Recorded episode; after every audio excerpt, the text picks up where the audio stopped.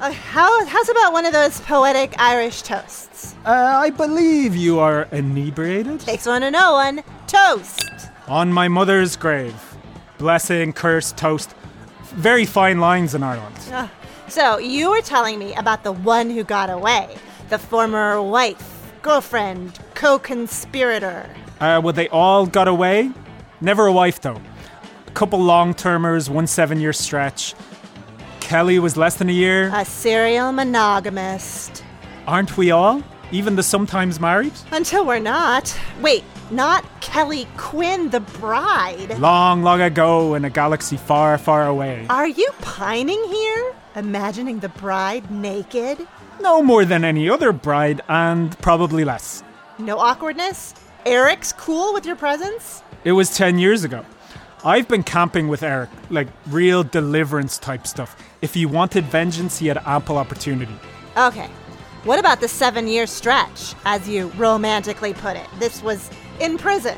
Good old Clorox. I'd never share a cell with anyone else. Talk. Serious. Ugh, I don't know. She wanted a big house in the burbs, 2.1 kids, full washer, riding mower. Doesn't sound egregious. Yeah, not if you're a doctor. I could barely pay my bills.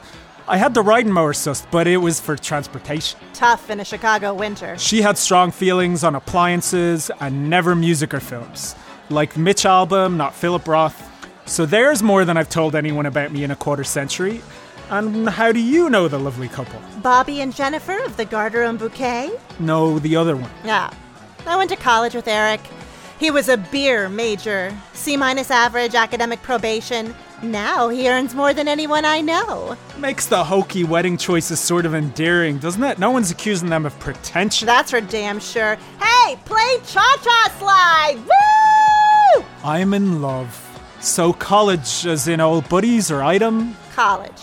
Everyone fooled around with everyone. Aha, I knew it. It was a peck on the cheek, literally a week. Oh, and have you been pining, picturing the groom naked, stuck here with the poor consolation prize? Ew. I mean, ew, naked Eric, not ew, consolation prize. Though that's presumptuous. Are you auditioning for consolation prize? Doesn't sound bad. Enough, Eric.